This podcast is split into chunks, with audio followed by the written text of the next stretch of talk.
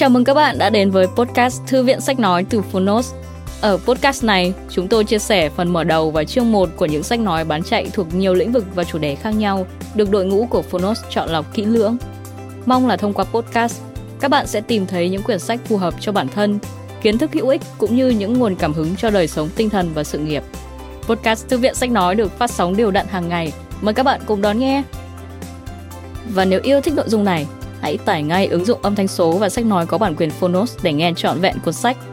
Ngoài ra, Phonos còn sở hữu hàng ngàn nội dung hấp dẫn khác như tóm tắt sách, ebook, thiền, chuyện thiếu nhi, chuyện ngủ, nhạc chủ đề, vân vân. Còn bây giờ, hãy cùng lắng nghe chương 1 của cuốn sách hôm nay nhé!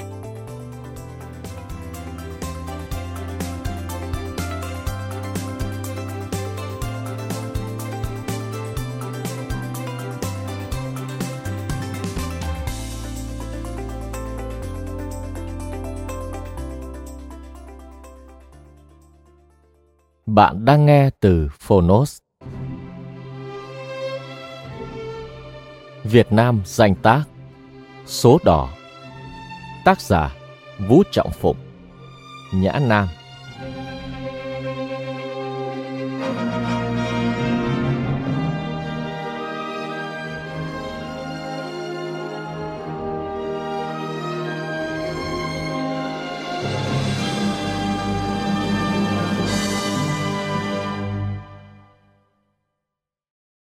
Quý thính giả thân mến, trong sách có nhiều đoạn nhân vật sử dụng tiếng Pháp và nhiều chú thích cho các từ tiếng Pháp hoặc lối dùng từ cũ.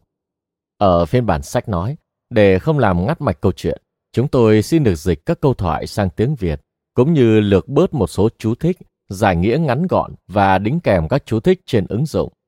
Mong quý thính giả thông cảm. Văn bản do Lại Nguyên Ân chỉnh lý, dựa theo các văn bản tiểu thuyết số đỏ đăng Hà Nội báo.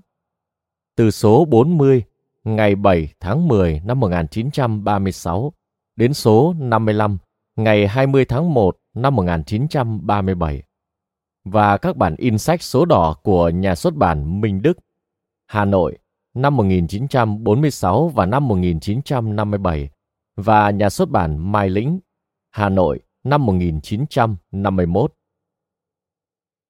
kính tặng Sơn Phong tiên sinh, nhà văn sĩ hoạt kê và trào phúng tiên phong của báo giới Bắc Kỳ. VTP Mời bạn xem lời giới thiệu của Lại Nguyên Ân được đính kèm trên ứng dụng.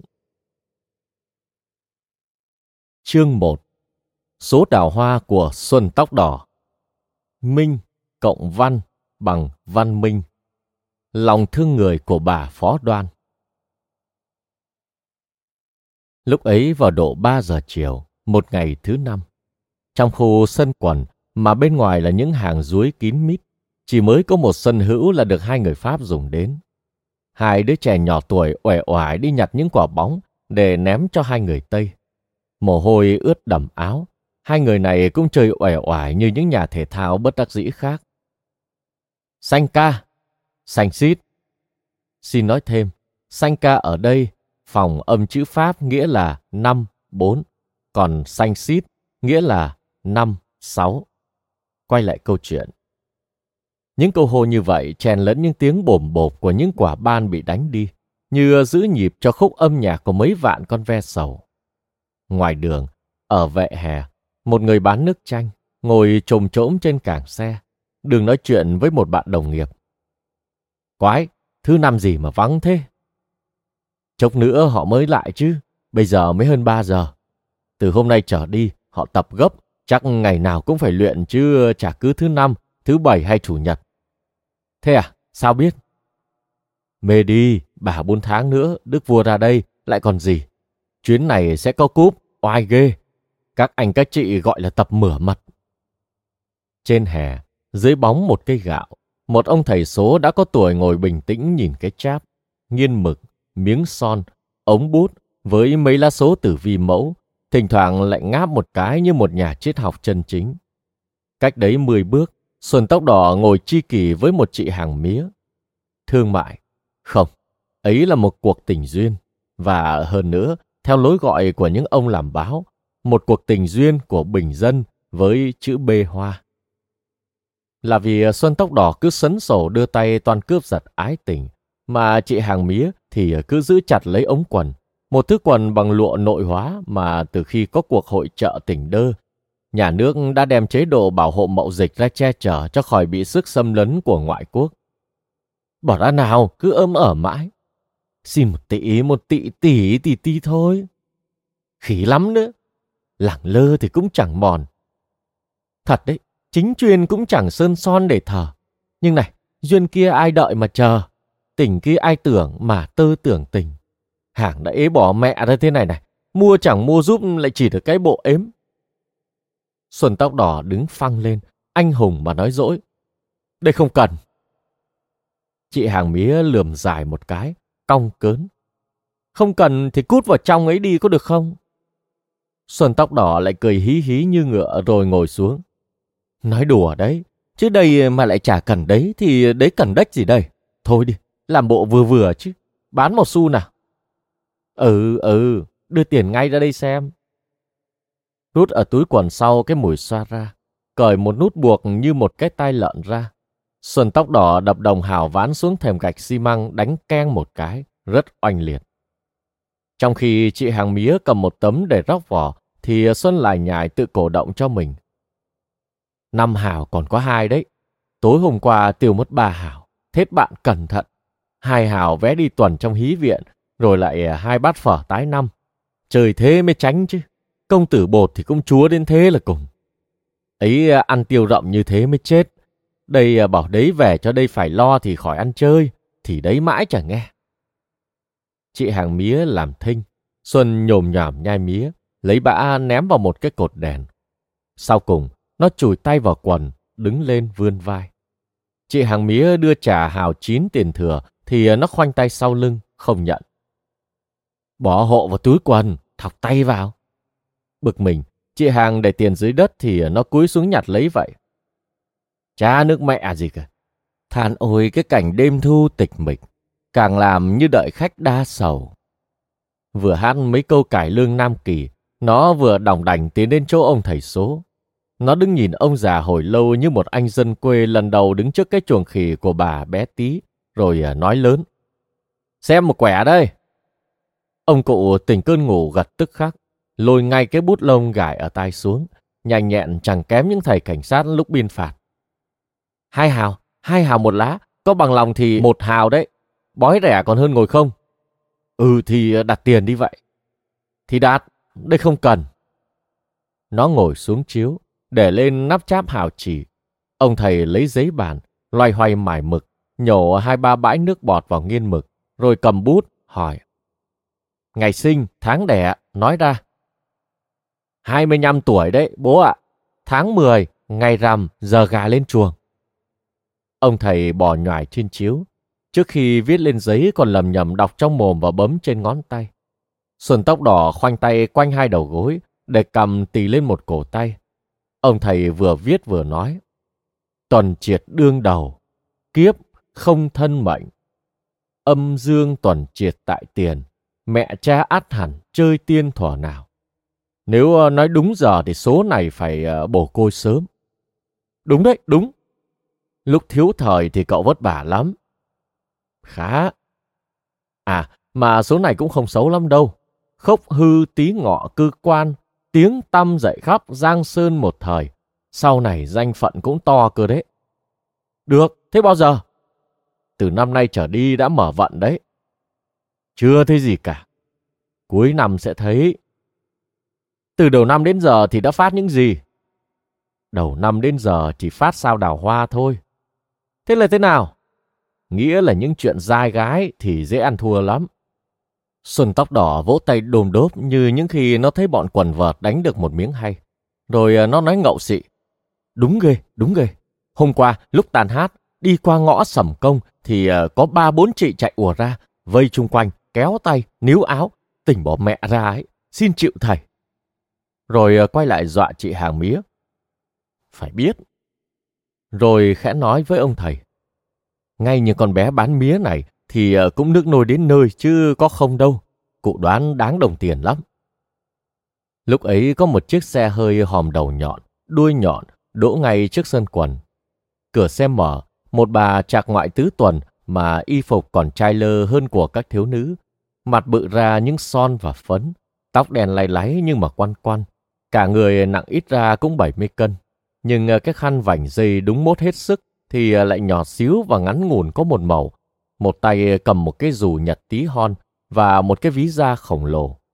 Tay kia ôm một con chó bé trông kỳ dị như một con kỳ lân, bước xuống đất một cách nặng nề, vất vả.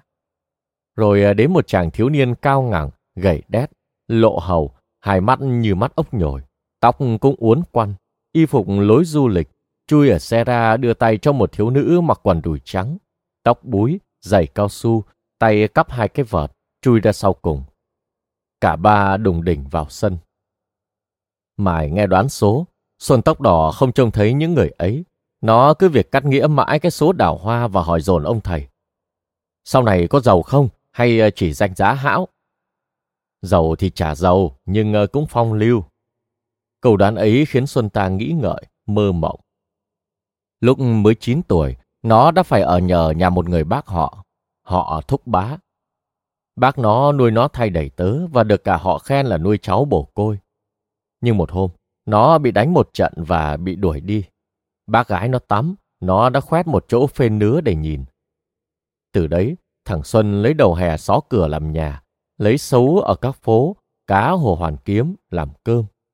Nó đã bán phá xa, tức lạc rang, bán nhật trình, làm chạy hiệu đạp hát, bán cao đan hoàn tán trên xe lửa và vài ba nghề tiểu xào khác nữa. Ánh nắng mặt trời làm cho tóc nó đỏ như tóc Tây. Cảnh ngộ nó tạo nó nên một đứa hoàn toàn vô giáo dục. Tuy ờ, nó tinh quái lắm, thạo đời lắm. Nó mới xin được chân nhặt bóng trong sân quần độ ở trong vòng một năm nay mà thôi. Nhưng ờ, nó đánh quần chóng hay lắm, nên được hội viên Pháp và Nam có lòng yêu, được trọng đãi một chút. Mộng tưởng của nó là sẽ có ngày được oai như chim, dao, nếu ờ, hạnh phúc dắt đến cho nó một ông bầu. Xin nói thêm, chim và dao là tên hai đấu thủ quần vợt ở Nam Kỳ, nổi tiếng hồi những năm 1920-1930, từng du đấu ở Singapore, Pháp. Quay lại câu chuyện. Bây giờ thì nó cam tâm yên phận là một thằng nhặt bóng. Tuy nhiên, nó cũng mừng đã tìm được cái nghề ấy. Cái nghề tuy hèn, nhưng ờ, còn có thể hy vọng được chút danh thơm. Bán lạc, trèo xấu, câu cá, làm lính chạy cờ hiệu. Những nghiệp ấy chỉ dắt đến một chỗ tắc tị. Phong trào thể thao, phong trào bình dân khiến nó lắm lúc tự kiêu tự đắc lạ lùng. Cụ ờ, trông mặt tôi mai sau có phất được không? Ông thầy ngắm nghía cái đầu tóc đỏ, cái chán lép, cái quai hàm to, cái nhân trung dài, hai cái tai dày dặn ấy rồi gật gù. Khá lắm, hậu vận khá lắm, chỉ tiếc cái tóc không được đen. Mẹ kiếp, chứ xưa này có mua mũ bao giờ mà tóc lại trà đỏ. Chợt từ sân quần có một đứa bé chạy ra gọi nó rầm lên mà rằng.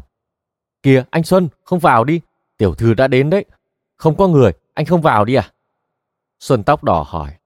Tiểu thư à? Phải, con Văn Minh có cái thằng chồng ta đặt tên là Cả Kếu ấy mà. Cả con mẹ phó đoàn cũng đến xem, lại đòi chơi nữa. Xuân tóc đỏ đứng lên, dặn ông thầy. Cứ viết đi, rồi chiều hay mai tôi lấy, cụ nhé. Nhớ hộ là tiền rồi. Nào, vào ờ, Ken cờ ban với mỹ nhân cho nó hoa đào một thẻ. Đi qua chị hàng mía, thằng Xuân cười tình, nháy một cái. Ô va nhé, mai nhé. Xin nói thêm, Ken cờ ban nghĩa là đánh một vài quả. Au revoir nghĩa là hẹn gặp lại, chào tạm biệt. Quay lại câu chuyện. Rồi à, nó chạy vào sân bên tà, là chỗ ba người kia đợi. Lại à, cụ lớn ạ, à, lại ông, lại bà. Cặp vợ chồng văn minh khẽ cúi đầu đáp, nhưng à, bà phó đoàn nguấy một cái. Thiếu phụ cười, đưa mắt cho chồng. Người này bảo Xuân. Bà tôi ờ, không thích kiểu cách thế. Bà phó đoàn mắng luôn Xuân tóc đỏ. Anh ngu lắm. Cụ gì? Tôi chỉ mới đáng tuổi là mẹ anh thôi. Cụ thì ra đẻ được ra mẹ anh nữa kìa. Mà mẹ anh thì lại bà lớn ạ. Cháu lỡ lời, bà lớn tha cho. Sau khi xin cái cơn thịnh nộ của một me tây chân chính nguôi đi rồi, Xuân cầm cái vợt chạy ngay ra phía sân bên kia. Bộp, bộp, ban bay đi bay lại. Bộ đùi trắng nõn của cô Văn Minh làm cho Xuân đánh lỗi mấy quả đầu và làm cho cô này có cái ảo tưởng là mình chơi đã cử hơn xưa.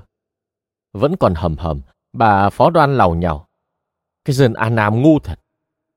Thiếu niên đáp, gì chấp cái hạng ấy làm quái gì? Dễ tôi cũng phải tập thể thao mới được, không có chả mấy lúc mà già.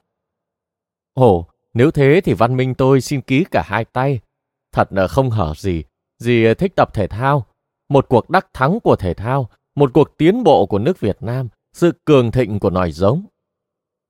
Ông ấy nói thế một cách sốt sắng, chẳng kém những người gầy gò ốm yếu không hề tập thể thao bao giờ và chỉ xui dục kẻ khác. Nguyên do ông ấy là một du học sinh. Ông đã sang Pháp học 6-7 năm và sau khi về nước thì đâm ra ghét văn bằng như những du học sinh quay về Tổ quốc mà không có một mảnh văn bằng nào cả. Hình như ở bên Pháp, ông là bạn thân của những nhà chính trị đã từng làm thứ trưởng, thượng thư, văn hào, vân vân. Những vị ờ, có danh tiếng mà báo chí Việt Nam cũng nhắc nhỏm tới. Sở Liêm phóng Security, nghĩa là an ninh, đã cắt hai viên thám tử đi dò ông. Sau ờ, ba tháng ròng rã, hai viên thám tử chỉ thấy những hành tung bí mật của ông là hút thuốc lá Camen. Về sau ông lấy vợ giàu. Có vợ rồi, ông đặt là Văn Minh. Sở liêm phóng Security lại phải một phen lo sợ. Dò mãi mới biết ra rằng tên của vợ ông là Văn, của ông là Minh, thì ông đặt ngay tên là Văn Minh. Tên vợ ở trên tên ông, tên ông đội dưới cho nó có vẻ định đầm. Thế thôi, chứ ông chẳng phản đối, cũng chẳng cải cách, quốc gia, quốc tế chi chi, cũng không cả. Từ độ được nhiều người gọi là văn minh, ông ta thế cần phải chủ trương cuộc Âu hóa thì à, cái tên ông mới khỏi vô nghĩa. Một cái linh hồn khỏe trong một cái xác thịt khỏe. Phát minh được chân lý ấy rồi, đi đâu ông cũng hăng hái cổ động cho thể thao. Vợ ông trước nhất, rồi đến những người khác. Ông không thể thao, thể dục cũng không, vì à, không có thì giờ. Cái chương trình Âu hóa của ông ta làm cho ông ta lúc nào cũng phải trầm tư mặc tưởng. Còn à, lai lịch bà Phó Đoan thì kể ra nghe cũng hay hay. Hồi đương xuân, bà đã bị một người lính Tây hiếp, lúc bà mới ở nhà quê ra tỉnh xem hội đình chiến. Sau cuộc hiếp trái phép, đến ngay cuộc hiếp đúng luật, nghĩa là cuộc làm phép cưới. Người lính ấy sau thành một ông phó đoan, tức một viên chức sở thuế. Ăn ở với nhau độ 10 năm, ông phó đoan chết, chết trung thành với nhà nước, chết trung tình với vợ, chết như những người yêu vợ quá sức. Rồi bà lấy một ông phán trẻ được hai năm, thì ông chồng nội hóa cũng lăn cổ ra chết. Vì lẽ chưa ai thấy bà có nhân tình, nên ờ, những ngọn lưỡi rắn độc phao rằng những ngọn lửa tình do những kẻ chim bà không được đã khêu lên, bà bắt ông phán phải dập tắt cả. Bà chính chuyên đến nỗi chồng bà kiệt lực, cạn sức, phải trốn xuống suối vàng. Hai thiếu nữ Pháp và một thiếu niên nam vào sân. Xuân tóc đỏ nhường vợt cho đám hội viên. Một cô đầm đi vào buồng thay quần áo thì Xuân cũng biến mất. Sân quần ầm ĩ những tiếng chào hỏi, cười nói, rồi những quả quần bay đi bay lại như đàn rơi bắt mũi trên không.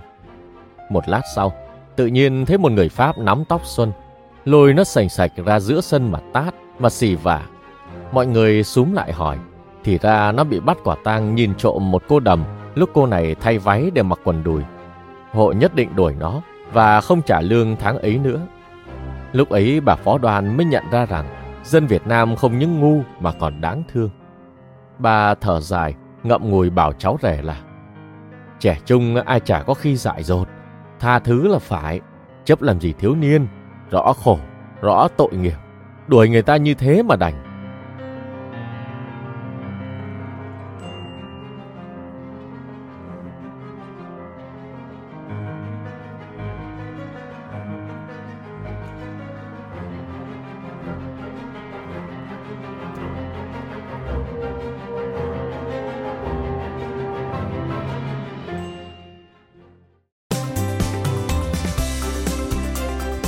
Cảm ơn các bạn vì đã lắng nghe podcast Thư viện Sách Nói. Podcast này được sản xuất bởi Phonos, ứng dụng âm thanh số và sách nói có bản quyền dành cho người Việt. Hẹn gặp lại các bạn ở những tập tiếp theo.